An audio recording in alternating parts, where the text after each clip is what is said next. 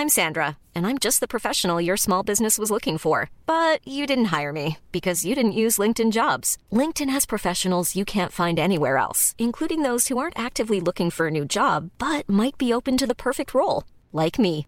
In a given month, over 70% of LinkedIn users don't visit other leading job sites. So if you're not looking on LinkedIn, you'll miss out on great candidates like Sandra. Start hiring professionals like a professional. Post your free job on linkedin.com/people today. Mom deserves the best, and there's no better place to shop for Mother's Day than Whole Foods Market. They're your destination for unbeatable savings, from premium gifts to show-stopping flowers and irresistible desserts. Start by saving 33% with Prime on all body care and candles. Then get a 15-stem bunch of tulips for just $9.99 each with Prime. Round out Mom's menu with festive rosé, irresistible berry chantilly cake, and more special treats. Come celebrate Mother's Day at Whole Foods Market. Quality sleep is essential. That's why the Sleep Number Smart Bed is designed for your ever evolving sleep needs. Need a bed that's firmer or softer on either side? Helps you sleep at a comfortable temperature? Sleep Number Smart Beds let you individualize your comfort so you sleep better together.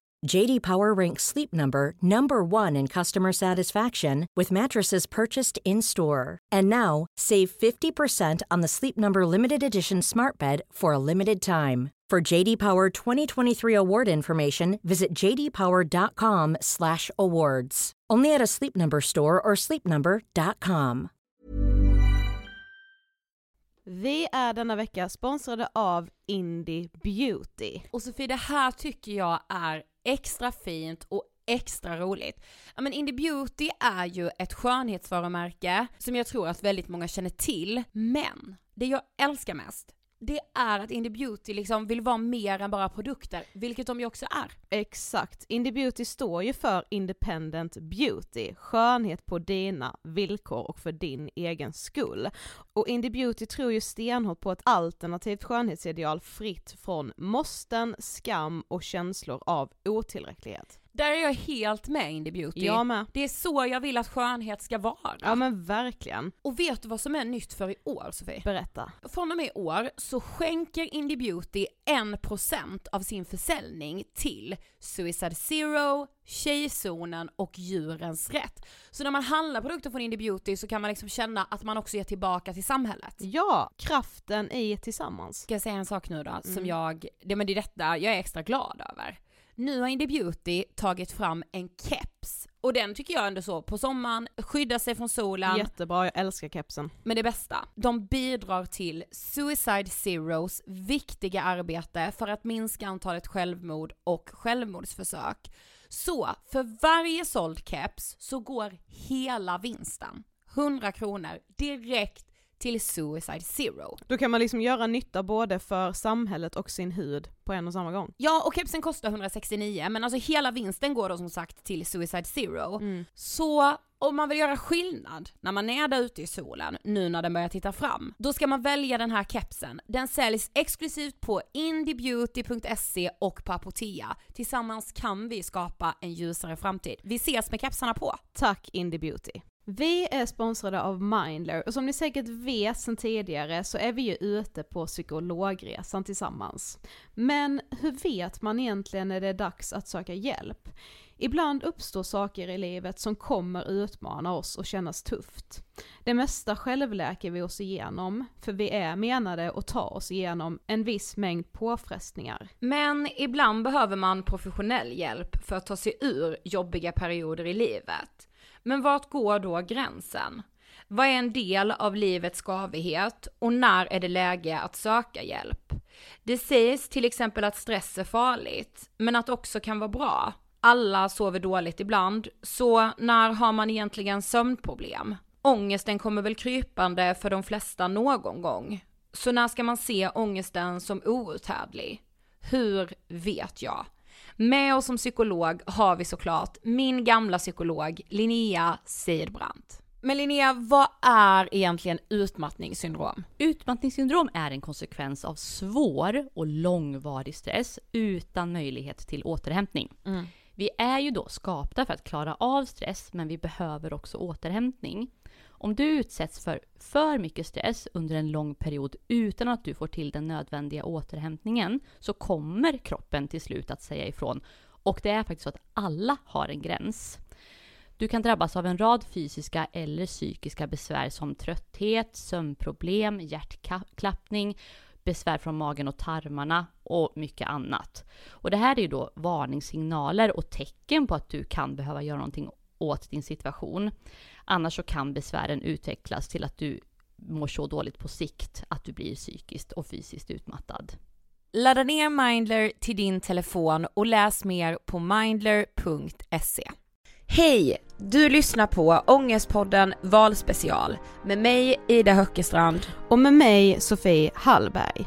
Vi har sedan 2015 drivit Ångestpodden och försökt i den mån vi kan opinionsbilda i frågorna som rör psykisk hälsa och ohälsa. Inför valet i september 2022 driver vi kampanjen Tre minuter i veckan med syfte att ändra skollagen. En skolkurator med ansvar för tusen elever har tre minuter i veckan åt varje elev. Det är inte hållbart. Vi vill att man i skollagen inför ett maxtak på hur många elever en skolkurator får ansvara över. Vårt förslag är 400 elever per skolkurator.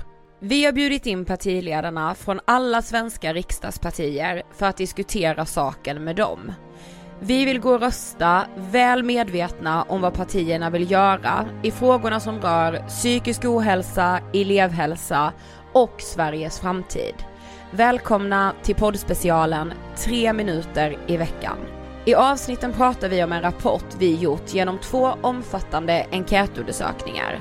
För att ta del av dem och skriva under vår namninsamling för en ändring av skollagen, gå in på 3minuter.se.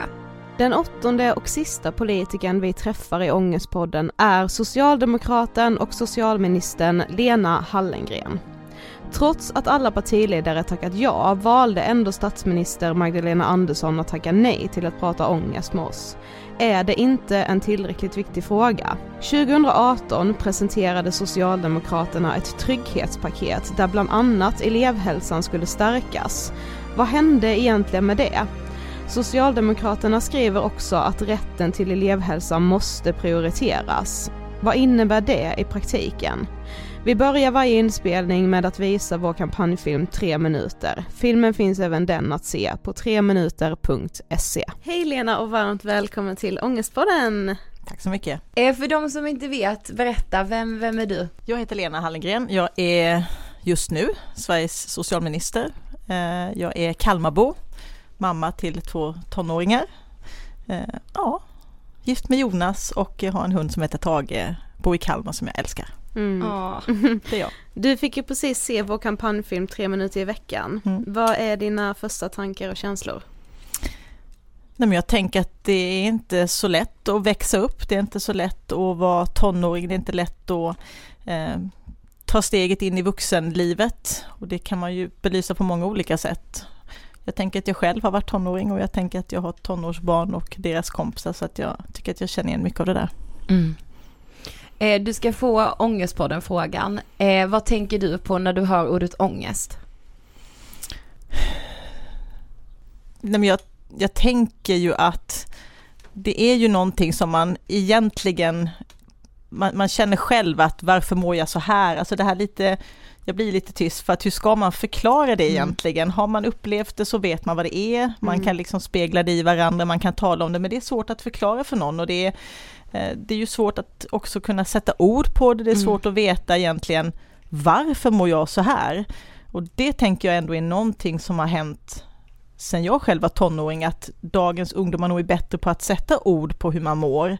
Att vi är bättre på att tala om mående, psykisk ohälsa och ångest. Och det, det tänker jag ändå är, i sammanhanget är det ändå viktigt och faktiskt någonting positivt. Mm.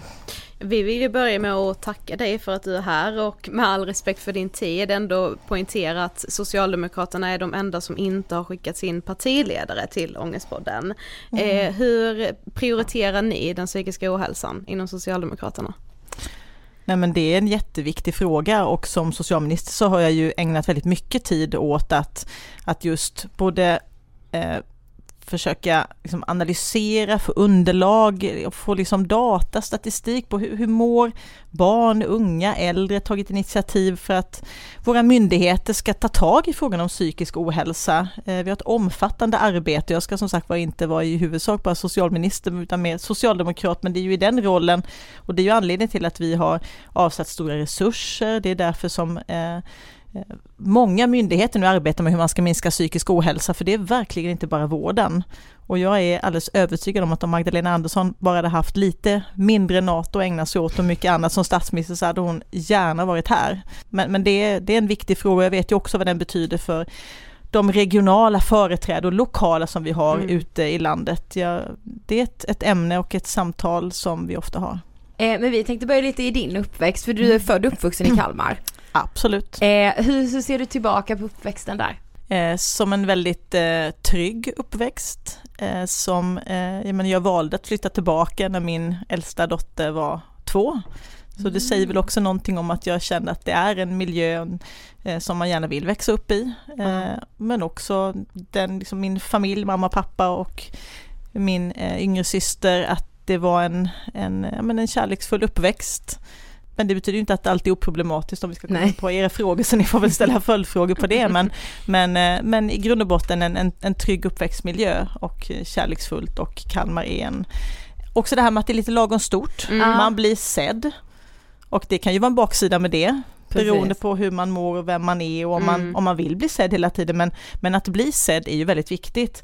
Att man inte sedd i meningen bekräftad, eh, uppmärksammad. Om man kanske inte mår bra så är det någon som ser det. Mm. Eh, så att det tänker jag är en fördel som bland annat finns i Kalmar, men jag tror att det också har man gemensamt med många lite mellanstora städer. Ja, för vi är ju uppvuxna i Karlshamn i Blekinge. Mm. Eh, och det är ju inte så långt från, vi har ändå vi varit mycket i Kalmar. Vi får väl dock till en väldigt liten ja, stad. Ja, men det är sant. Den är lite mindre än Kalmar, det, det kan vi vara överens om. Ja. Men, men, vi har ändå varit en del i Kalmar när vi var yngre. Vi har bland mm. annat cyklat från Karlshamn till Kalmar på en dag. Det är otroligt. ja, det är ett stolt ögonblick. Men när väcktes engagemanget för politiken?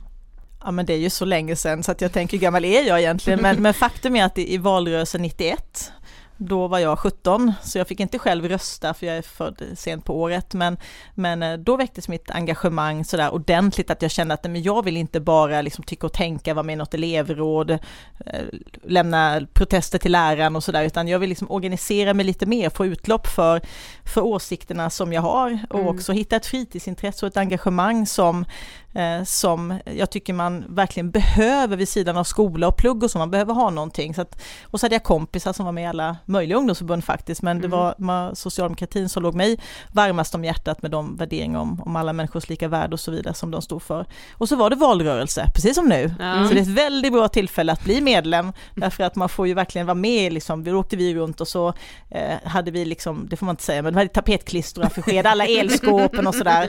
Eh, och sen överhuvudtaget, alltså det var debatter, det var liksom mm. affischtavlor, det var liksom sena kvällar, det var flygbladsutdelningar, det var galna liksom eh, idéer på hur man ska få uppmärksamhet och så. Det var, det var en fantastiskt rolig tid mm. och eh, lite grann det valtempot har jag nog försökt att behålla i de här 30 åren, ja. eh, mer eller mindre. Mm. mm. Eh, men idag så vill vi ju framförallt fokusera på elevhälsan, eh, skolan och unga psykiska hälsa. Eh, hur fungerade elevhälsan under din skoltid? Nej men min, min minnesbild ändå, med respekt för att den är lite långt tillbaka, så är det ju ändå att man eh, fick sina vaccinationer och man gick och eh, kollade hur lång man var, vad man vägde och lite sådär. Mm. Eh, och att man kunde vända sig dit om det var något, ungefär den känslan har jag mm. väl. Ehm, ja, ungefär så. Man visste liksom i vilken korridor, ungefär som det fanns en kurator och en skolsköterska om man, om man ville gå dit. Men lite grann som jag sa innan, jag kan känna att hela, hela liksom hela resonemangen, alltså hela samhällssamtalet om psykisk ohälsa och ångest och sådär.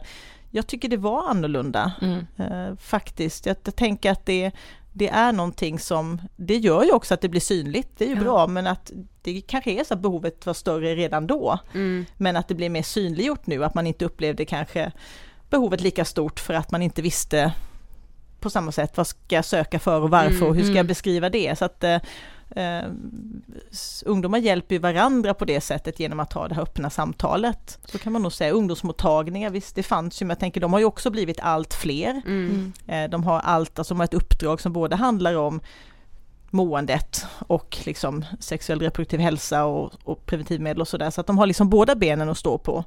Eh, och det är ju viktigt att de gör det, men jag tänker att de spelar också en större roll och liksom tar mer plats och jag tror ungdomar vänder sig dit ännu större utsträckning. Mm. Eh, Det är väldigt bra tycker jag. Men har du själv någon erfarenhet av psykisk ohälsa? Ja, men jag, jag tänker att jag skulle nog inte ha beskrivit det så riktigt, men när jag gick i nian så, så eh, hade jag verkligen en period där det kändes som att Nej men varenda morgon så liksom mådde jag dåligt, jag kände liksom, nej men usch, ont i magen, ska jag verkligen gå till skolan, jag får gå ut från klassrummet. Verkligen illamående, liksom kräkfärdig. Eh, och det, liksom, det höll i sig ganska länge då, så liksom olika typer av, ja men ni vet man träffar en, en fysisk läkare, för något fel måste det ju vara, så här, ont i magen och illamående kan man ju inte vara liksom. Mm. Eh, Och även om man då får svart på vitt, nej det är inte något allvarligt, du är inte allvarligt sjuk, så det är väldigt svårt att ta in det. Exakt. Så jag var till och med med mina eh, kompisar, vi skulle åka på språkresa eh, till Brighton i England, det är ju en jättestor grej, man ska gå ut nian, men jag kom liksom bara till färjan, sen vände jag, Mm. det gick liksom inte. Nej. Jag tror många kan relatera till det. ja. Eh, men, men i skollagen så står det att varje elev ska ha tillgång till bland annat skolkurator och skolsköterska. Eh, vad betyder tillgång till för Socialdemokraterna?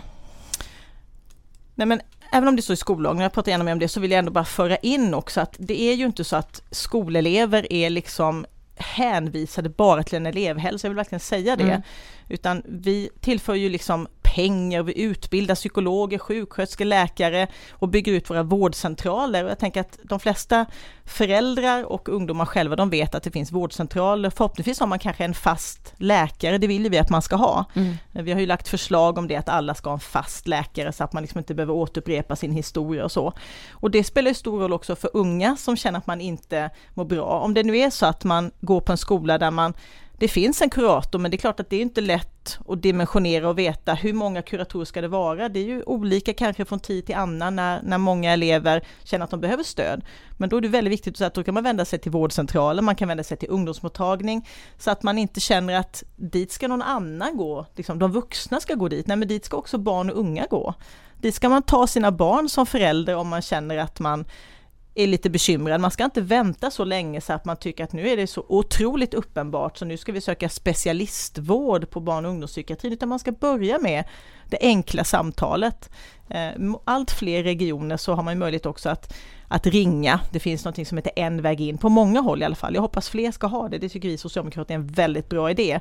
Så att man liksom ringer någonstans, man vet egentligen inte riktigt, mm, vem ska jag prata med, en psykolog eller är den Ska jag till primärvården eller är det egentligen en, en eh, är det egentligen, ligger problemet i skolan eller Ja. hur ska jag göra som förälder? Jag är bara frågande, då, då ska man liksom veta att man kan vända sig till eh, antingen en väg in eller till vårdcentralen. Eh, jag tycker det är viktigt att säga, för det går inte att säga hur många, hur många kuratorer ska det vara per skola, jag såg i filmen, så jag vet Mm. att, att men även om man har ett antal så beror det, alltså socioekonomiska skillnaderna är väldigt stora.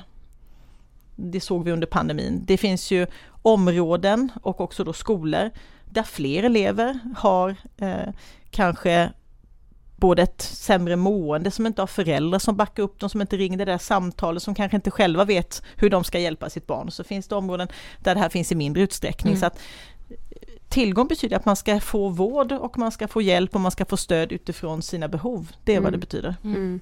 Men då tänker ni ändå att tillgång går in under även vården då, för det står ju ändå i skollagen att Mm. man ska ha tillgång till elevhälsa just. Absolut, men det kan ju vara så att elevhälsan kan ju vara den man kan kontakta, det tycker jag är väldigt viktigt. Men det kan ju vara så att elevhälsan känner som killen i filmen här, Mm. att det kan, du, du kan, vi kan, jag kan inte vänta två veckor till Nej. att träffa utan jag får nu hänvisa dig vidare. Och nu ringer jag till den där läkaren, vilken vårdcentral är det du brukar gå till? Och så får man liksom hjälpa till. Så det är ju inte säkert att, att det är elevhälsan som, man, som, som kan tillgodose. Men de ska absolut kunna hjälpa till. Och förhoppningsvis kan de också vara den som man knyter en, en kontakt till och bygger relationer med. Det tycker jag vore jättebra. Men, men annars har man ju en skyldighet att också se till att slussa vidare. Elevhälsan är ju också viktigt, vi har ju lagt förslag om detta som riksdagen också har beslutat som handlar om att, att elevhälsan inte heller bara får vara en separat del. Det ska liksom Exakt. vara en del, alltså skolans ledning måste tänka in elevhälsan. Ja. Och ibland, för vissa elever så är det väldigt självklart att man behöver både socialtjänst och elevhälsa och skola samtidigt i,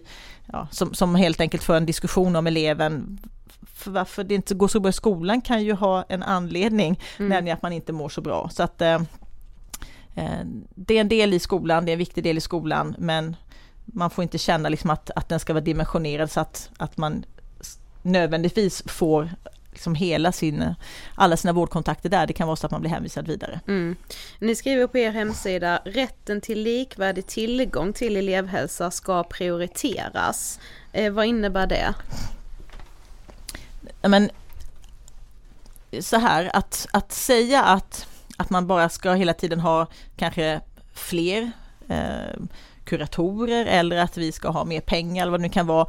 Då är det inte bara fråga om att det ska vara lite mer överallt utan vi lägger ju det här socioekonomiska rastret ändå överallt. Alltså på samma sätt som vi vet att vuxna inte eh, kanske behöver vård i samma utsträckning eller att eh, i vissa områden så vet man att kanske diabetes, övervikt eh, och mående, det, det kanske är mer vanligt förekommande. Att då måste man också tänka på att man har likvärdig tillgång. Det betyder att man, man kan inte bara säga heller att exakt så här ska det vara på alla skolor. Och det är väl också därför som vi också är lite försiktiga med att säga exakt nationellt, hur skulle det här kanske bemannas eller hur ska det se ut? Därför att eh, vårt land ser liksom lite olika ut. Ibland har man väldigt långt att åka, ibland har man nära till både vård och till ungdomsmottagningar, ibland har man väldigt långt. Och det kanske man också måste ta hänsyn till, för det funkar inte att hänvisa vidare. Så att, eh, att prioritera det och se till att man, att man verkligen ser de här skillnaderna, det tycker vi är viktigt. Mm. Ja det är kanske lite liksom liknande men ni, Socialdemokraterna ni skriver också att psykisk ohälsa är en jämlikhetsfråga. Eh, vad, vad menar ni då? Ja men det är verkligen det. Dels vill jag säga att, att psykisk ohälsa kanske är vår tids allra största folksjukdom. Eh, det är liksom ingen som går fri från det. Sen kan man kanske drabbas olika mycket och man hittar olika sätt att hantera det. Ibland är det liksom sjukdomsbetonat och det är, det är liksom mycket, mycket tuffare eller vad jag ska säga. Men, men eh, även om alla drabbas så vet vi att alla drabbas inte riktigt lika utan det handlar om socioekonomi. Alltså om man har föräldrar som, eh, som själva inte mår så bra, kanske som, som har varit liksom länge utan arbete, som är sjukskrivna, som som eh, ja, men överhuvudtaget som själva inte mår bra. Det är ju väldigt lätt att det både liksom eh, avspeglar sig att det nästan går i arv. Eh, men också frågan om att beroende på föräldrars utbildningsbakgrund, var man bor, eh, så har man också olika förutsättningar när det handlar om ja, men, övervikt eller diabetes eller hur äter man, Mm. vilken typ av livsmedel är det som finns i kylskåpet hemma, hur mycket socker äter man. Det finns mycket i detta som inte bara handlar om att alla kanske har det likadant eller det räcker att ger en viss information utan det här är ganska djupt och det var det vi också såg under pandemin. Alla, trots att det, det var avgiftsfritt för alla att vaccinera sig, varför gjorde inte alla det samtidigt? Varför man kanske hämtar information från annat Mm. håll, man är lite misstänksam, man har inte tillit till systemet. Eh, Så det, det beror på många, och jag tror det är viktigt att man förstår det, att man liksom har de här jämlikhetsglasögonen på sig och inte tror att bara för att vi har sagt nu att alla barn får skolmat, då har vi liksom löst det. Ja men för en del barn kanske det är det enda målet mat, vad gör det med deras hälsa? Om de inte, är det så att vi kanske ska ha frukost på den här skolan också för att ändå ge lite bättre förutsättningar att fixa skolan. Eh, Så att det, det finns mycket att liksom reflektera kring tycker jag eh, och inte bara acceptera. Mm. Eh, 2018 så presenterade ni Socialdemokrater tillsammans med SSU och S-studenter vad ni kallade ett trygghetspaket med fyra reformer för att just stärka den psykiska hälsan hos Sveriges unga. Eh, bland annat var det genom så screeningprogram som de som finns idag för att mäta och väga och typ kolla ryggraden och så. De skulle även innefatta då psykiska besvär för att fånga upp elever som mår dåligt som kanske inte har förstått det själva eller som kanske inte har vågat söka hjälp liksom. Eh, hur har det gått med det här trygghetspaketet? Du nämnde ju ett exempel som Mm. vi ju tyvärr inte har gått vidare med och det handlar ju både om att det inte liksom har funnits en, ett majoritetsstöd för det men, men att det också är, det här ger väl ett uttryck för att vi skulle gärna vilja att man gjorde på det sättet men så kommer man fram till att men, screening kanske inte är det bästa, det kanske är viktigt att jobba på ett annat sätt. Det kanske är att använda, man kanske kan använda resurserna bättre än att, än att liksom ha den här formen av screening.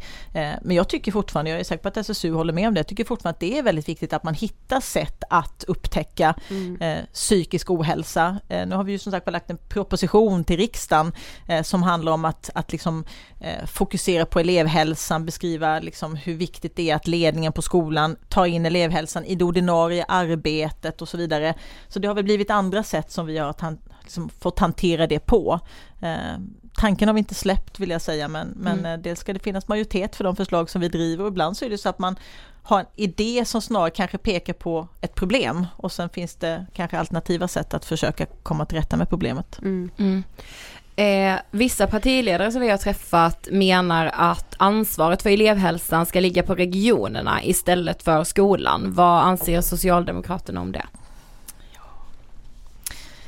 Ibland så tycker jag att den här frågan om att någon, liksom, vem ska vara ansvarig och sen bara flyttar man det från kommun till region eller från region till sånt, då har liksom problemet löst sig och jag tror inte att det är så. Utan Mom deserves the best and there's no better place to shop for Mother's Day than Whole Foods Market. They're your destination for unbeatable savings, from premium gifts to show-stopping flowers and irresistible desserts. Start by saving 33% with Prime on all body care and candles. Then get a 15-stem bunch of tulips for just $9.99 each with Prime. Round out Mom's menu with festive rosé, irresistible berry chantilly cake, and more special treats. Come celebrate Mother's Day at Whole Foods Market. I'm Sandra, and I'm just the professional your small business was looking for. But you didn't hire me because you didn't use LinkedIn jobs. LinkedIn has professionals you can't find anywhere else, including those who aren't actively looking for a new job but might be open to the perfect role, like me. In a given month, over 70% of LinkedIn users don't visit other leading job sites. So if you're not looking on LinkedIn, you'll miss out on great candidates like Sandra. Start hiring professionals like a professional. Post your free job on linkedin.com/people today. One size fits all seems like a good idea for clothes until you try them on. Same goes for healthcare. That's why United Healthcare offers flexible, budget-friendly coverage for medical, vision, dental, and more. Learn more at uh1.com. Jag tror också att det många gånger är bra att besluten fattas nära. Därför att eh, den lokala skolpolitiken är ju på något sätt ännu mer vad ska jag säga, det är lättare att ta kontakt med lokala skolpolitiker, de har lättare för att se eh, skolan i Karlshamn eller i Kalmar eller i någon stadsdel eh, än när man är på regional nivå. Då kan mm. det vara svårare. Sen är det klart en samverkan därför att nu blir det ju jättemycket valinformation här, ja. vi har tre val va? och regionen är ansvar för sjukvård men, men regionen är ju ansvar för sjukvård. Mm. Det är de som har ansvar för vårdcentralen och för ungdomsmottagningarna, många gånger i samverkan för barn och ungdomspsykiatrin och, och för akutmottagningar. Det är klart att de har en samverkan. Men att elevhälsan är knuten till skolan och skolan är kommunal jag tror ändå att det liksom, då skulle vi att vi frikoppla elevhälsan. Mm. Så att rektorn inte alls känner ansvaret för att dimensionera den och för att titta på vad eleverna behöver, utan då ska det vara liksom någon annan på regional nivå som ska skicka in liksom några medarbetare som jobbar med elevhälsa. Jag tror det är viktigt att de är en del utav liksom skolans verksamhet, att man verkligen använder sig av den kompetens. Det är många lärare tror jag som som också själva kan behöva till exempel en kurators eh, medverkan i olika vad ska jag, studiedagar eller mm. utbildningsdagar. Ja. Alltså, så att jag tror ju att det bara, bara flytta nivå, det är liksom ett för enkelt svar. Det här är svårt och det här måste vi verkligen ta oss an. Vi måste jobba med det här jättemedvetet och jag tror att skolan är, är liksom i rätt forum, där möter man alla barn. Mm. Så fokusera istället på hur man ska ge elevhälsan ännu bättre förutsättningar.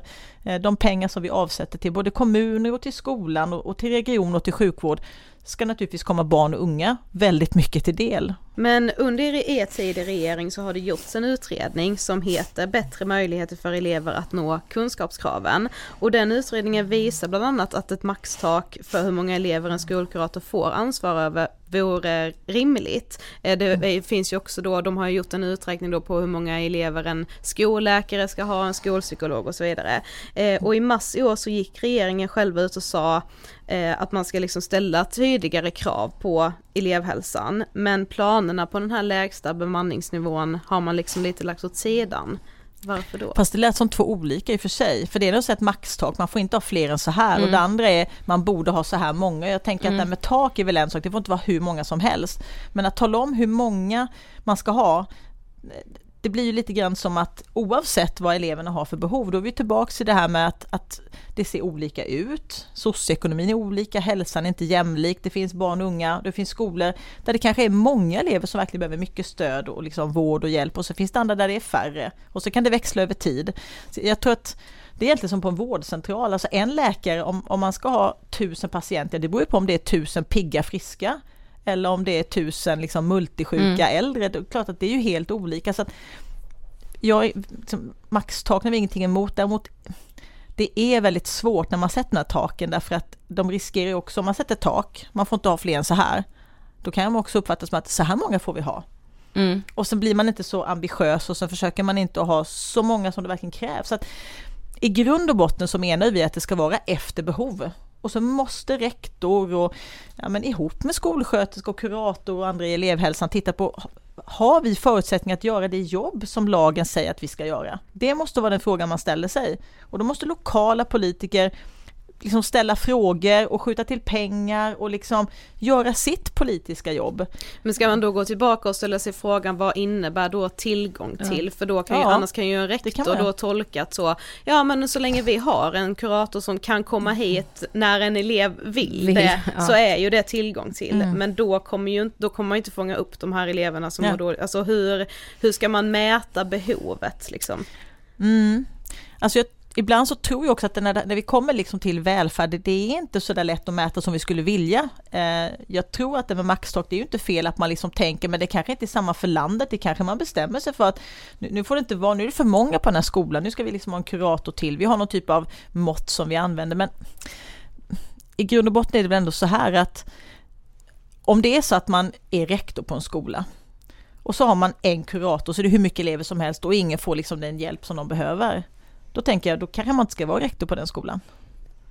Eller om det är så att man inte liksom som elev känner att jag får ju absolut ingen hjälp, det är ju aldrig öppet här.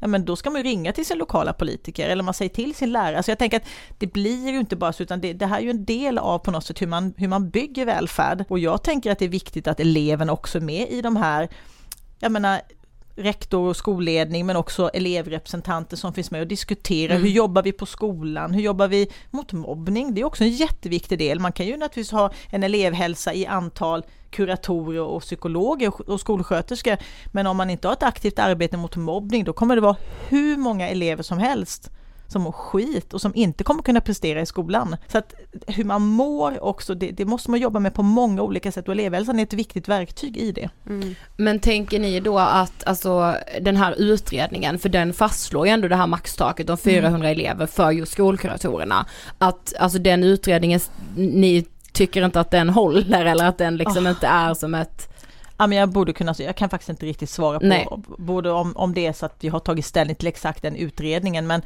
men, men kontentan är väl egentligen att man, man, måste förstå att det är ett, ganska svårt arbete. Vi mm. måste se till att lärarna har liksom den bästa möjliga utbildningen, att de, eh, menar att man jobbar med fysiska aktiviteter, att man jobbar med skolmaten, att man jobbar med antimobbningsarbete, att man jobbar med eh, liksom, eh, att elevhälsan är en viktig del i allt detta och att det finns ju liksom inga genvägar i detta och elevernas mående i skolan är ju en del. Mm. Men fritiden, jag menar det kan ju vara så att skolan gör sitt yttersta men, men det finns elever som, som har en hemmiljö som, som verkligen inte är fungerande. Då har socialtjänsten ja. en roll att spela. Det kan vara så att man, man har inga kompisar då kan ju skolan fungera. Men mm. har man inga fritidsintressen, inga kompisar, inget socialt, vad händer då? Hur kan man hjälpa till? Så att det är komplext eh, och jag tycker att skol, elevhälsan är liksom viktig, men jag tycker den är en viktig del i skolans arbete. De behöver dela med sig av sina erfarenheter och sin kunskap eh, till lärarna som möter eleverna varje dag, till rektorn som ska försöka liksom ge förutsättningar för, för både lärare och elever att få, få skoldagen liksom att, att fungera. Under våren nu så har vi gjort två enkätundersökningar, eh, en för elever i, i grundskolan och gymnasiet och en för skolkuratorer. Eh, och vi har också eh, sammanställt olika fokusgrupper där vi har träffat elever, skolkuratorer och föräldrar och diskuterat hur deras situation ser ut. Eh, och alla svar och, och, önskemål har vi sammanställt i en rapport som vi har döpt till tre minuter i veckan. Eh, och det här namnet kommer från att eh, bara i vår enkät är det 14 000 elever som bara har tillgång till skolkurator tre minuter i veckan. Eh, hur långt tänker du att man hinner på tre minuter? Så man hinner inte så här långt som vi har gjort i det här samtalet, det är ju helt klart. Men eh, i vår enkät så frågade vi skolkuratorerna vad de själva upplever kring just att ha ett maxtak på hur många elever de skulle vara ansvariga över. Eh, och då citerar jag en skolkurator som säger här, det är en rimlig siffra, jag har aldrig haft så få elever som 400, slutcitat. Eh, vad är dina tankar om det? jag tänker att det spelar eh, spelar också lite roll när vi talar om hur många elever. Om jag bara får göra en liten parallell till att vi har lagt ett förslag som också riksdagen eh, har röstat ja till, som handlar om att man på vårdcentralen ska kunna välja en fast läkare mm. och att den läkaren inte ska ha hur många patienter som helst. Typ 11, 12, 1300 sådär. Eh, det låter ju jättemycket. Mm. Men det beror ju förstås på hur, hur, mycket, hur mycket hjälp de behöver. De flesta behöver ju inte liksom söka läkarkontakt samtidigt och för samma sak och det tar inte lika mycket tid. Jag tänker lite grann är det ju samma sak på en skola. Alltså alla, alla elever behöver ju inte samma stöd lika mycket stöd samtidigt, utan det är ju viktigt liksom hur lägger man upp arbetet. Jag tänker också att det ibland är det självklart att man sitter och, och pratar kanske själv. Ibland är man i grupp, alltså hur lägger man upp ett arbete? Hur, hur jobbar man ihop med ungdomsmottagningar? Det, vi kan inte, jag ser liksom inte lösningen som att hur många hinner varje kurator träffa liksom varenda vecka? Och så många elever ska man ha, utan det måste ju dimensioneras efter, efter hur behoven ser ut, men också utifrån att man kan jobba också med, med hälsa, mående, på flera olika sätt mm. mm. än i den liksom direkta terapin eller behandlingen tänker jag. Det, vi tänker också citera en elev eh, från vår enkät som säger att tycker alla ska ha tillgång utan att behöva boka tid utan kunna gå dit när det är jobbigt, slutcitat. Mm. Eh, men säg att Socialdemokraterna sitter i regering efter valet, eh, kan ni ändå liksom tänka er att diskutera den här frågan om ett maxtak? Jag hoppas absolut att vi sitter i majoritet så att vi får diskutera den frågan. Men jag, jag, tänker ändå att eftersom det inte är staten som bestämmer exakt hur all elevhälsa ska funka så, så är det lite mer komplicerat än att bara säga att det finns ett maxtak. Eh, men jag hoppas ju att våra både lokala och regionala politiker också ser detta, att de själva funderar, hur är det på våra skolor? Man får liksom Bor man i Kalmar och jobbar, är man, är man skolpolitiker i Kalmar, mm. Lasse mm. Johansson till exempel, ja, då måste han ju liksom titta på hur ser det ut på respektive skola, då tar man ja. ju upp det på nämnden. Nu vill jag att vi går igenom varje skola, hur har vi det med elevhälsan? Hur många elever är det nu som söker? Får de hjälp? Hur länge får de vänta? Alltså, man måste jobba med den uppföljningen. Mm. Och då kan man inte säga, ja, de, här, har, här har kuratorn bara 200, ah, vi måste upp till 400, så Nej. vill jag inte att det ska vara. Nej. Och jag är rädd att den här typen av liksom siffersättningar ibland inte liksom leder till att vi verkligen gör vårt bästa och liksom jobbar med frågan därför att inte ens om kuratorn bara har 100 så är det en garanti för att alla elever på skolan mår bra. Så att det är liksom ett rektor måste ta elevhälsan på allvar. Alla vuxna som jobbar med barn och unga måste förstå att det här ska man liksom, man måste se, man måste lyssna, man måste agera, man måste lära sig hur man ska liksom möta en ung människa som, som inte mår bra, var ska man vända sig? Så att, eh, Mm. Jag säger inte att vi inte kan diskutera det, det kan vi absolut göra. Men jag tror att det är viktigt att förstå att det, ett, det ska finnas socialdemokrater både på lokal och regional nivå också för att man ska få riktigt bra politik. Mm.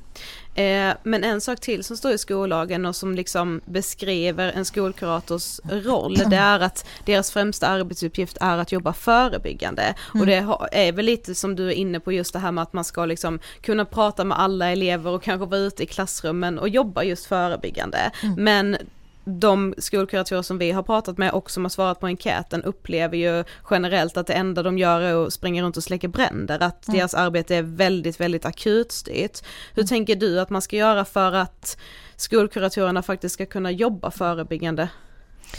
Den, den nya då förslagen som man har lagt när det gäller elevhälsan, det handlar om att man ska jobba både på individuell och på grupp och på skolnivå. Och det tror jag är viktigt därför att det förebyggande arbetet måste göras liksom på hela skolan och kanske i möjligen klasser och sådär.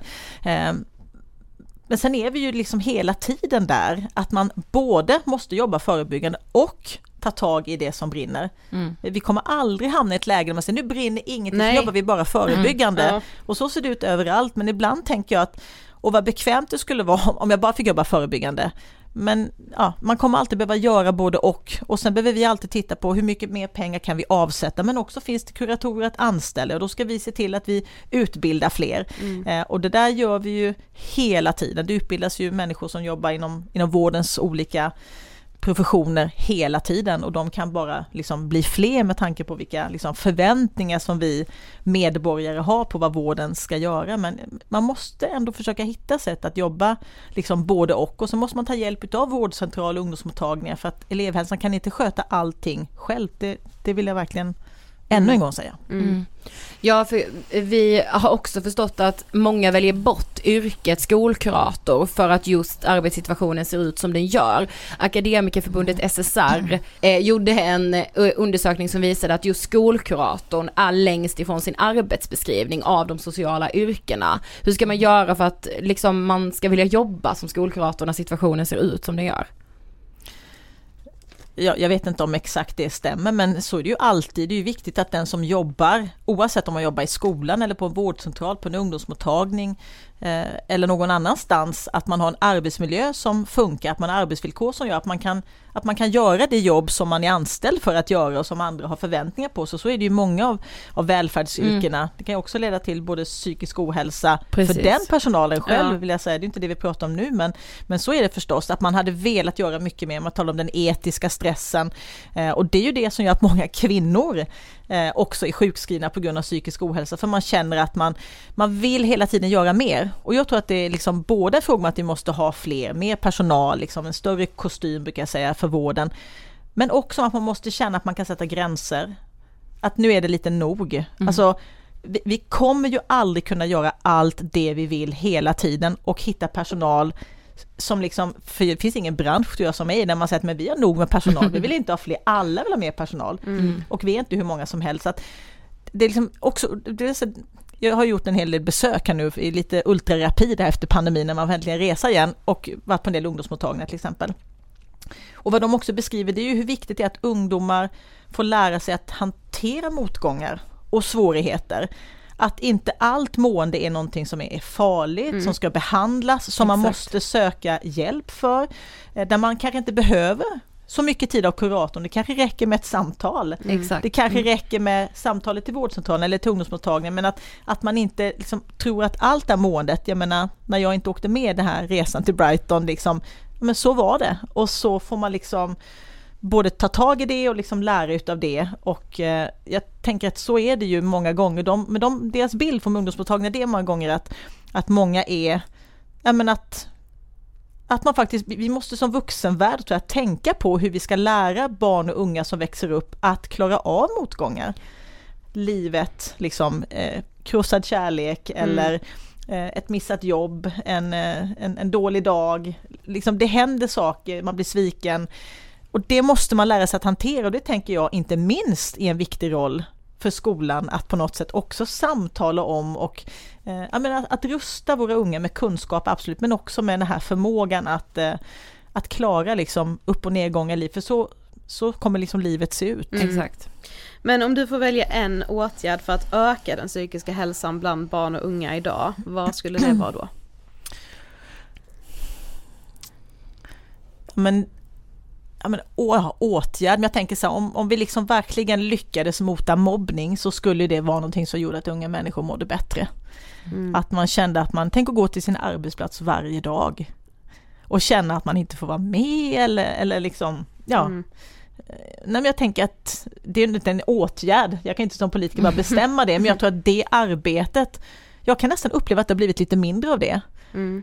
Vi talade, när jag var yngre för ett antal år sedan, tycker jag vi pratade mer om att, att bekämpa mobbning, eh, var liksom non-smoking generations, vi Just var det. lite mer basic på sånt som kommer ge en bättre hälsa, ett bättre mående.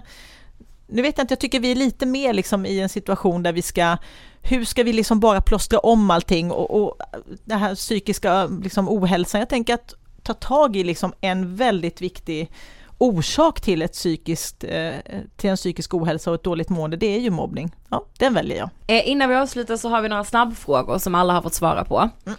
Eh, och du, ska, du får lägga ut ordet lite men försök hålla dig kort. Okej, okay, den första. Eh, öppna era hjärtan eller stäng gränserna. Nej men det är klart, öppna era hjärtan och inte bara i liksom internationellt liksom att ta emot människor som flyr från andra länder. Jag tänker att det skulle inte skada om vi öppnade våra hjärtan lite grann också i Sverige och för varandra och eh, lite mindre av rasism och motsättningar och eh, hårda ord. Friskolor, ja eller nej? Ja, fast utan vinstintresse, med offentlighetsprincip, insyn eh, som etablerar sig där vi verkligen behöver och som inte kan välja elever. Hur många kvalar in? Några? Eh, höja eller sänka skatten? Höja skatten för de som tjänar mest så att vi kan finansiera mycket av det som vi vill och som vi behöver göra så att inte kostnaden och notan går till barn och unga. Prata med alla partier eller bara vissa utvalda? Prata med alla men inte göra upp skulle aldrig sitta i en regering med Sverigedemokraterna. Det kan Ulf Kristersson göra själv. Ja, för det är nästa, samarbeta med Sverigedemokraterna. Så länge jag har debatter med, av den typen som jag hade bara för ett par dagar sedan, eh, där man hela tiden ställer allting mot flykting, invandrare, där man inte kan se alla människors lika värde, eh, som man är liksom både nationalistisk och högerpopulistisk. Nu la jag ut orden alldeles för mycket inser jag, men nej, Eh, ska det vara olagligt att marknadsföra retuscherade bilder? Typ som det är i Norge, I Norge har ju de så att man måste liksom göra som en reklammärkning när du har retuscherat en bild innan du lägger ut på sociala medier. Jaha, ja, jag har inte tänkt på det. Nej. Det kanske kanske inte så bra. Jag tänker att du skulle fråga, ska man liksom få, ska man hålla på att göra reklam för liksom narko, narkotika, nikotin och alkohol och så? Jag tänker att, det, att, att nå barn och unga, för det tycker jag definitivt inte, men det är möjligt att det där också är någonting som, mm. alltså att fundera över verkligen hur man marknadsför gentemot framförallt barn och unga som liksom är så exponerade, det är mm. eh, betydligt mer och så det kanske är just det. Mm. mm. Eh, anonyma vittnen i domstolar, ja eller nej? Alltså man kan spontant egentligen inte för att det är ju, det är ju en fråga om rättssäkerhet också. Eh, men det är möjligt att man liksom, jag tänker att det är någonting som liksom också vi tittar på, man får liksom väga det men, men så här långt har vi ju inte tyckt att fördelarna överväger. Mm. Eh, vem blir statsminister i september 2022 så vi vet vem vi ska lämna över vår rapport till? Ja men det är Magdalena Andersson. Mm. Tack så jättemycket för att du ville gästa Ångestpodden. Tack så mycket för att Tack. jag fick komma. Tack.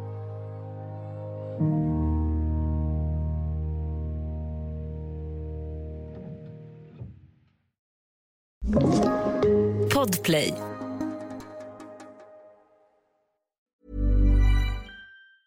Mom deserves the best, and there's no better place to shop for Mother's Day than Whole Foods Market. They're your destination for unbeatable savings, from premium gifts to show-stopping flowers and irresistible desserts. Start by saving 33% with Prime on all body care and candles. Then get a 15-stem bunch of tulips for just $9.99 each with Prime. Round out Mom's menu with festive rosé, irresistible berry chantilly cake, and more special treats. Come celebrate Mother's Day at Whole Foods Market.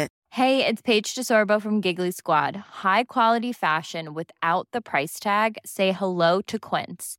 I'm snagging high-end essentials like cozy cashmere sweaters, sleek leather jackets, fine jewelry, and so much more. With Quince being 50 to 80% less than similar brands.